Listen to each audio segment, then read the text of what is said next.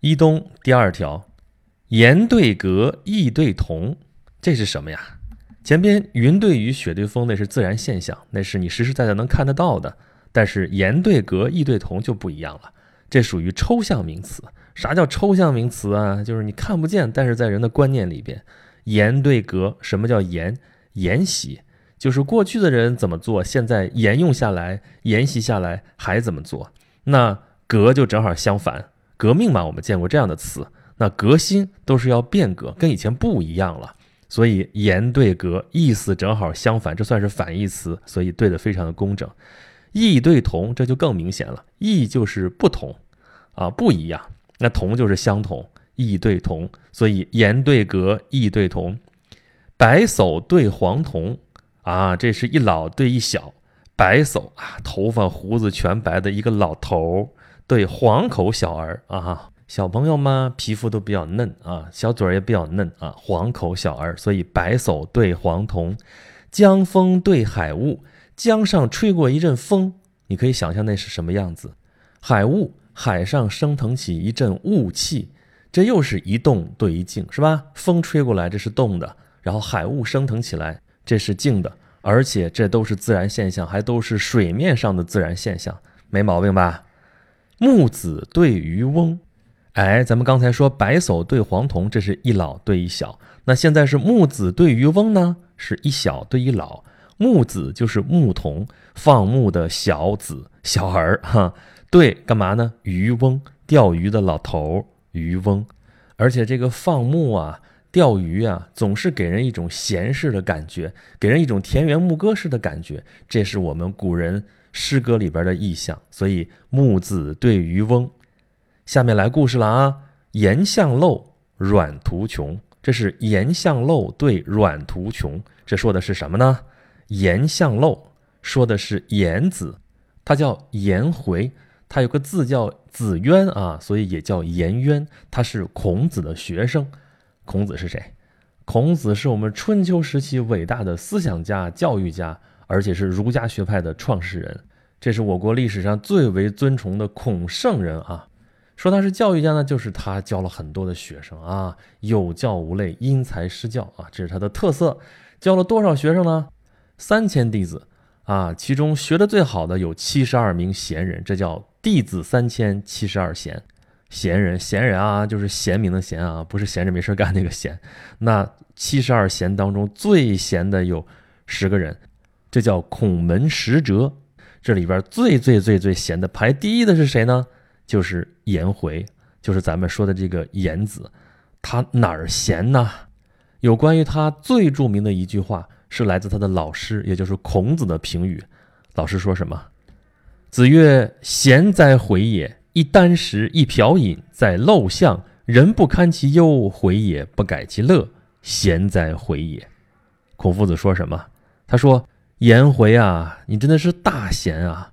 用竹篮盛饭，用瓢来喝水，住在偏僻狭窄简陋的巷子里边，换别人早受不了了啊！但是颜回自得其乐，这明显是老师在夸学生的，夸他什么呢？”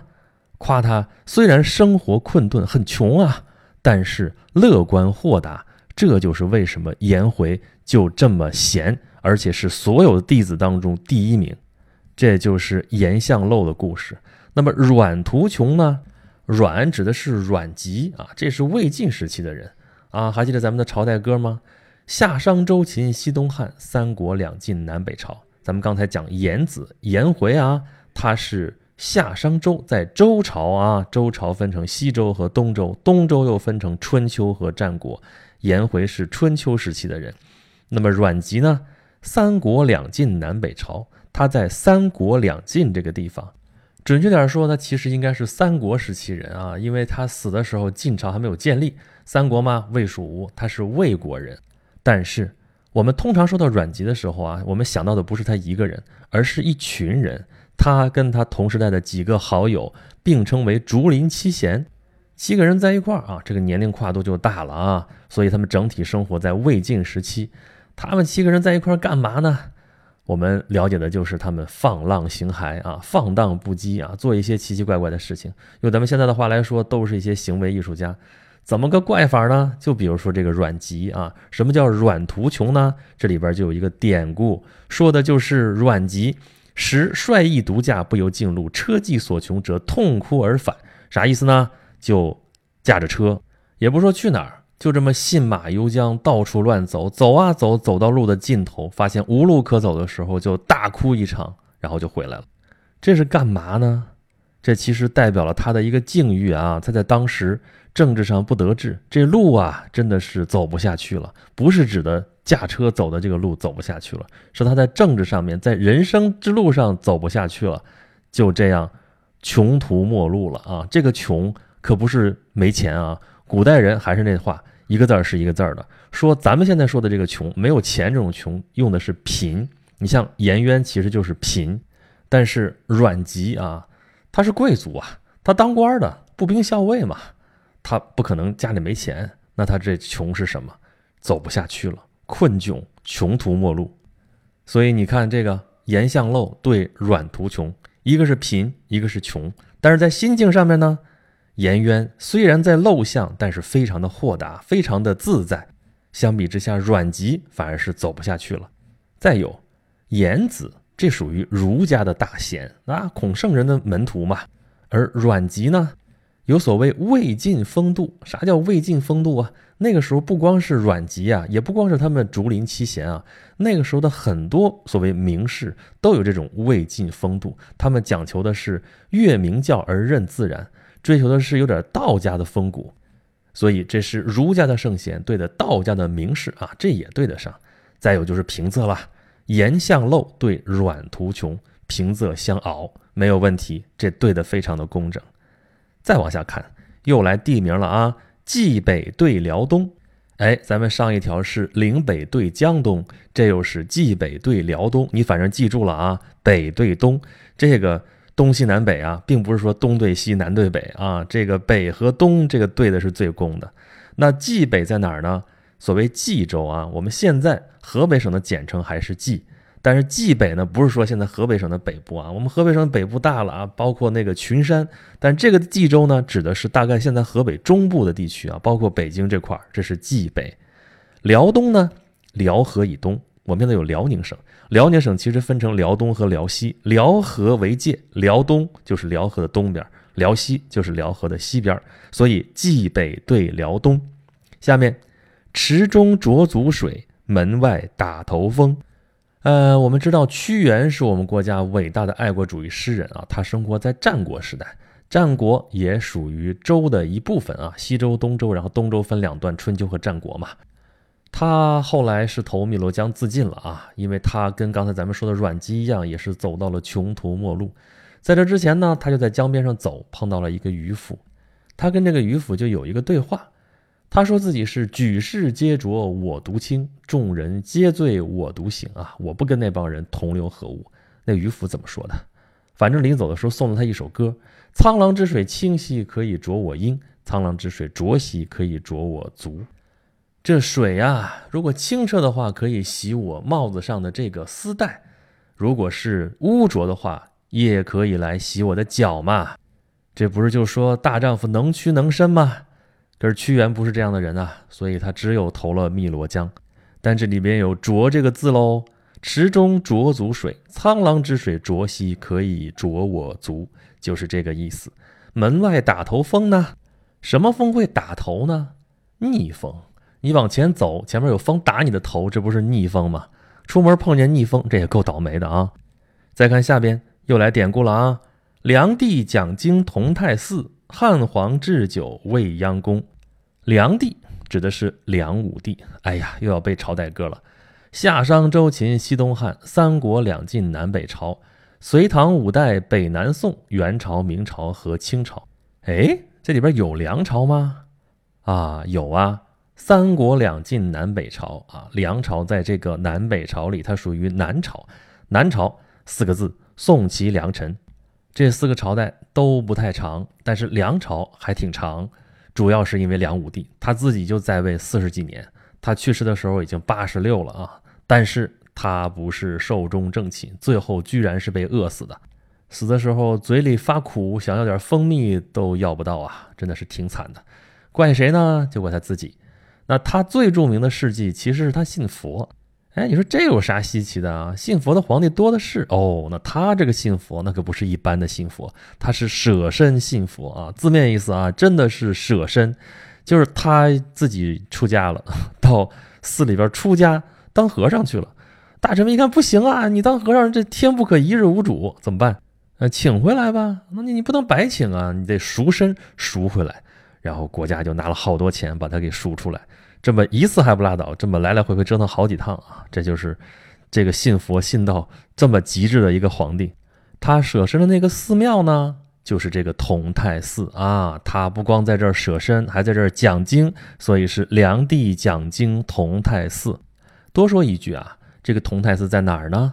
在咱们上次说来着，人间清暑殿在哪儿来着？在南京啊，在当时叫建康。梁武帝他的都城也在建康，所以这个同泰寺就在当时的建康，现在的南京。这个同泰寺早就已经废弃了啊。原来说法是现在的鸡鸣寺就是原来的同泰寺的旧址，但是近期的研究发现，其实他们并不在同一个地方啊，这是后话。汉皇置酒未央宫，那从字面上你看，就是汉朝的皇帝在未央宫摆酒，这说的是谁呢？啊，说的就是刘邦啊，汉高祖刘邦建立了汉朝，他在萧何的主持之下修建了未央宫。这个未央宫了不得啊！汉唐从汉一直到唐，这个未央宫都在，就在现在的西安。汉唐叫长安啊，到现在我们说首都的时候，我们还是叫长安啊。首都最宽阔的马路，最长的一条路叫做长安街。咱们上一条就已经看到有宫和殿了，对吧？人间清暑殿，天上广寒宫。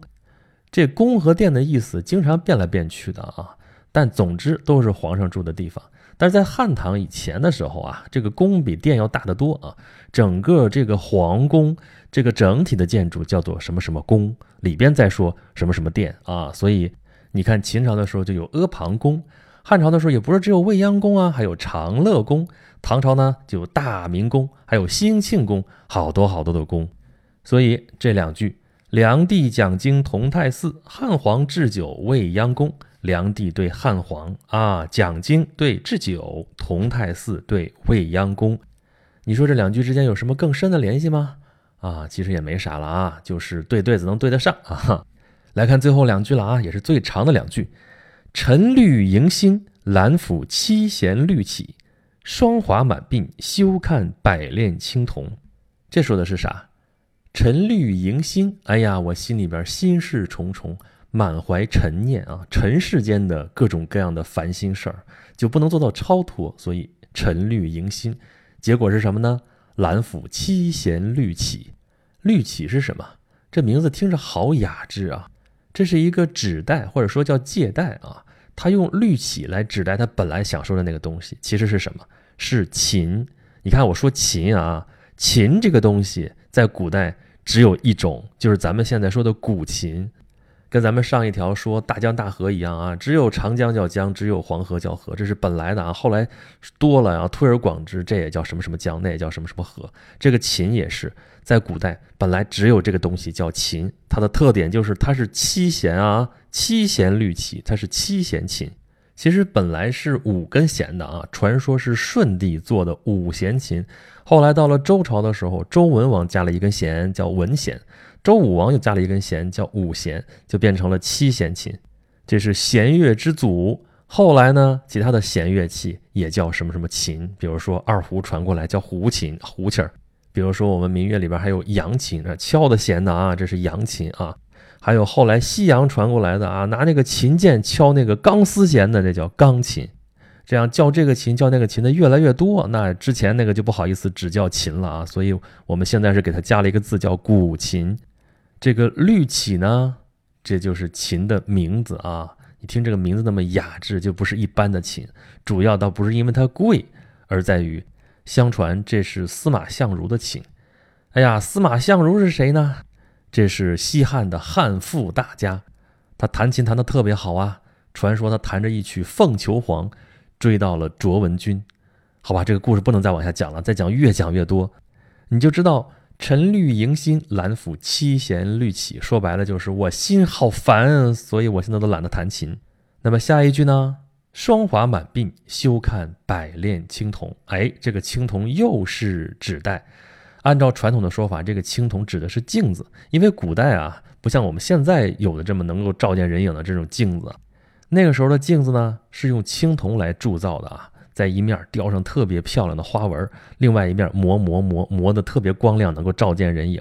你现在要是有机会去博物馆呢？能看到各个朝代的漂漂亮亮的铜镜啊，上面花纹什么都很漂亮。但是我不知道你有没有这种疑问啊？反正我当时就想过这个问题，说这玩意儿跟镜子有什么关系呢？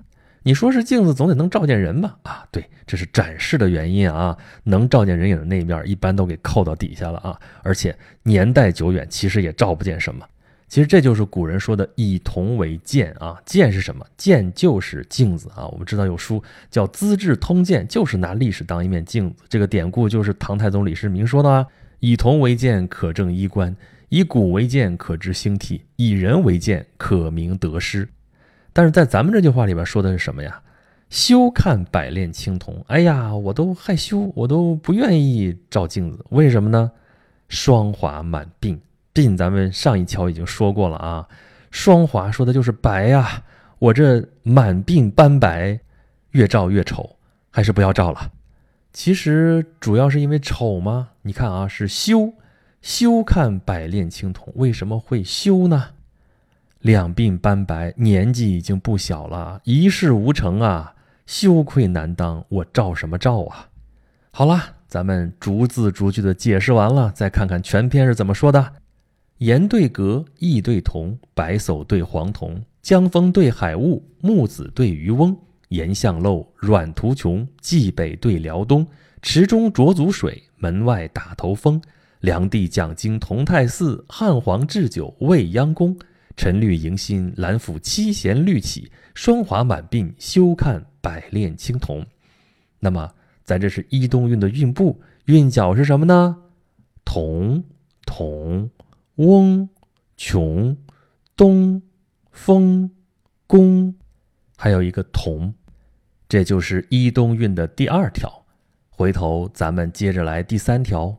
一东韵的这三条，各个平台大家都可以免费听到。但是想再接着往下听的话，欢迎大家关注我的微信公众号“演讲录”。关注后回复“声律启蒙”，或者在下面的自定义菜单里边找，就能找到我们全本的《声律启蒙》了。咱们演讲录还有小程序哦，在微信里边直接搜索“演讲录”，在底下就能看到一个认证的公众号，就是刚才说的演讲录公众号，还有一个小程序，就是咱们演讲录的小程序，里边照样能够找到这个声律启蒙。欢迎大家关注收听，也欢迎大家在里面给我留下宝贵的意见。咱们回头再见。